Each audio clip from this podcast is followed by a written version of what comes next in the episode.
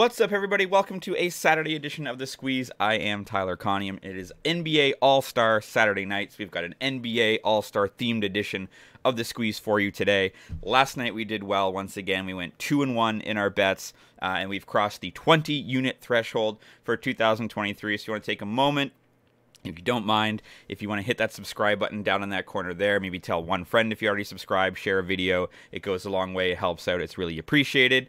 And Again, we're up 20 units on 2023 so far. Last night, like I said, we had a good night. The Ottawa Senators ended up losing to the Chicago Blackhawks in overtime. I don't know how Ottawa loses that game at home. Blackhawks are one of the worst teams in the league.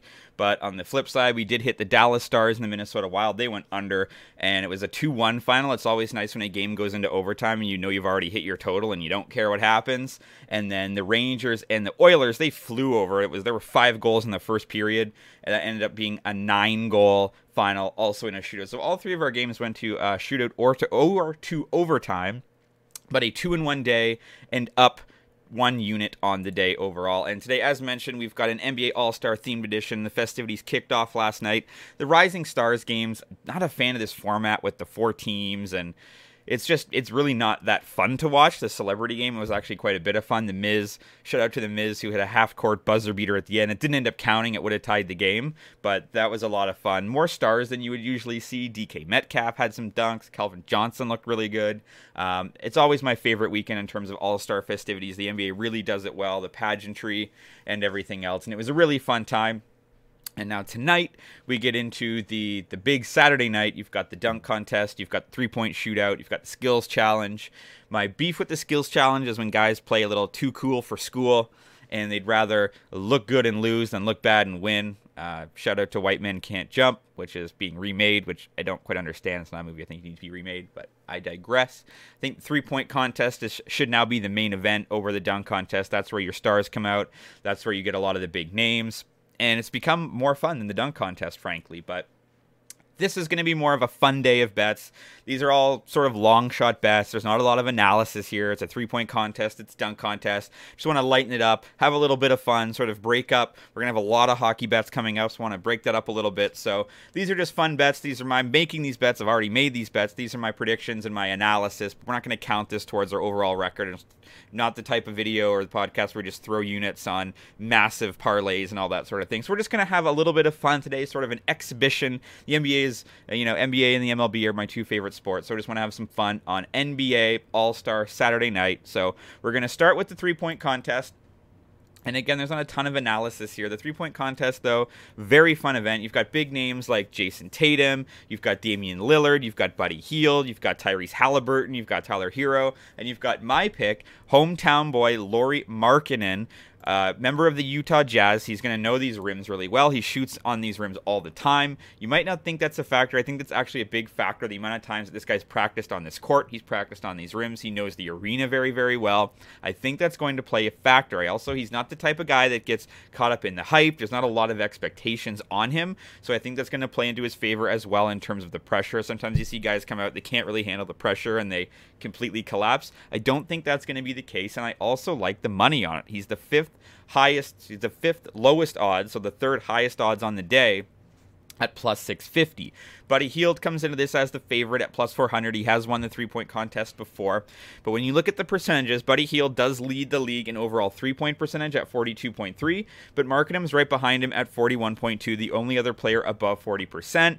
And then when you look at wide open three point percentage this season, Buddy Hield does lead again, but Lauri Markkanen is third at 45.3%, just behind just behind Anfernee Simons. So he's a great three point shooter. His form, his stroke, his efficiency, I think lends itself to this tournament, this contest as well. And I look for him to get it done at plus 650. So Lauri Markkanen to win the three point shootout. Now we move to the slam dunk competition, which is the main event, but sort of is it, isn't it? the stars don't really come out as much as they used to, but you do have Jericho Sims, you've got Trey Murphy III, you've got Mac McClung, who is the favorite, and then you've got a name you might know, which is Kenyon Martin Jr., of course, son of former first round pick and New, New Jersey Nets dunking legend Kenyon Martin. I think that's going to play a big factor into why I'm picking Kenyon Martin. First of all, this guy's got insane hops, crazy hops. I know Mac McClung is the favorite. He might be a little bit more creative, but when you look at the past of the slam dunk contest, the pageantry, the showmanship, that's sort of what gets it done lately. And I think you've got some potential for Kenyon Martin Sr. to be out there. I like the idea of having Jason Kidd come out and do his iconic lob off the glass uh, to Kenyon Martin for the two handed dunk. If they can pull that off in the Nets jersey, I think that'd be wicked. I think that might be the deciding factor. And again, he, the dude's just got the hops, right? He's more of an in game dunker than he is creative, but at this point in time, with where the dunk contest is at, I think that that could factor in a little bit. You might see a guy jumping over somebody, more in-game stuff, which is what Kenyon Martin Sr. is known for as well. So I think he can rely on that, and I think you're going to see something really special from Kenyon Martin Jr. And there's a lot of pressure on McClung to do something different, something creative. And again, it's one of those events that you miss the first couple dunks, the crowd starts getting on you, you start getting a little bit nervous, and that's when you see guys sort of uh, rescind into the pressure, and that's why a lot of guys don't want to do it. So um, feel free. This is this is a complete pick 'em, but that's just I like the showmanship idea. So I like Kenyon Martin Jr. on the dunk contest for plus 250, and then we have sort of a more of a sure uh, surefire bet. I think is there, there will there be over one and a half 50 rated dunks in this contest? I think absolutely. If you look back through the history of the dunk contest, there have been 94 perfect scores of 50 since the first dunk contest in 1984. So you have an average of two and a half per year. You can look at so in 2021 and 2022 there weren't any 50s. 2021 I don't really count. That was the bubble year. That was the COVID year. You only had three guys in it. You had Obi Toppin, Anfernee Simons, and Cassius Stanley. Simons did get a 49 last year, and Obi Toppin won. I think the highest was only a 47. Last year was a dreadful dreadful dunk contest. But then you go previous to that, when you go to 2020, the last time it was sort of a big event, you had Aaron Gordon, Dwight Howard was in it again, Derrick Jones. You had six 50s in that contest alone. And then when you go back 2020, 2019, you had four. 2018, you had three. 2017, you've had three. So 50s are given out a lot more freely than they used to be. It used to be really hard to get anything over really a 45. And even though the last couple years we haven't seen any, I think this year is going to be the return with we're going to have a, a, a lit, I hate the word lit, we're going to have a lit up crowd. I think we're going to see some awesome dunks tonight. I think the showmanship's going to be back. I think people are really into um, getting the All Star game back to where it used to be pre COVID. And usually we see a whole bunch of 50s. I think we see four or five.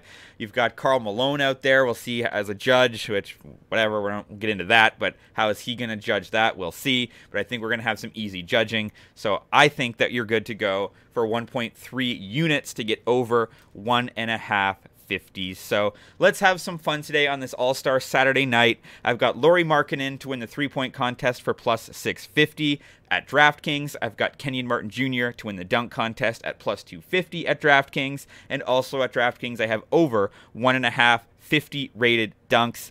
Feel free to drop a comment if you're fading or following. As always, you can follow me on Twitter at Tyler Conium for more picks and props throughout the day, TikTok and Instagram for just the picks portions, and audio versions available on Apple Podcasts and on Spotify. Let's enjoy All Star Saturday night and let's talk sports.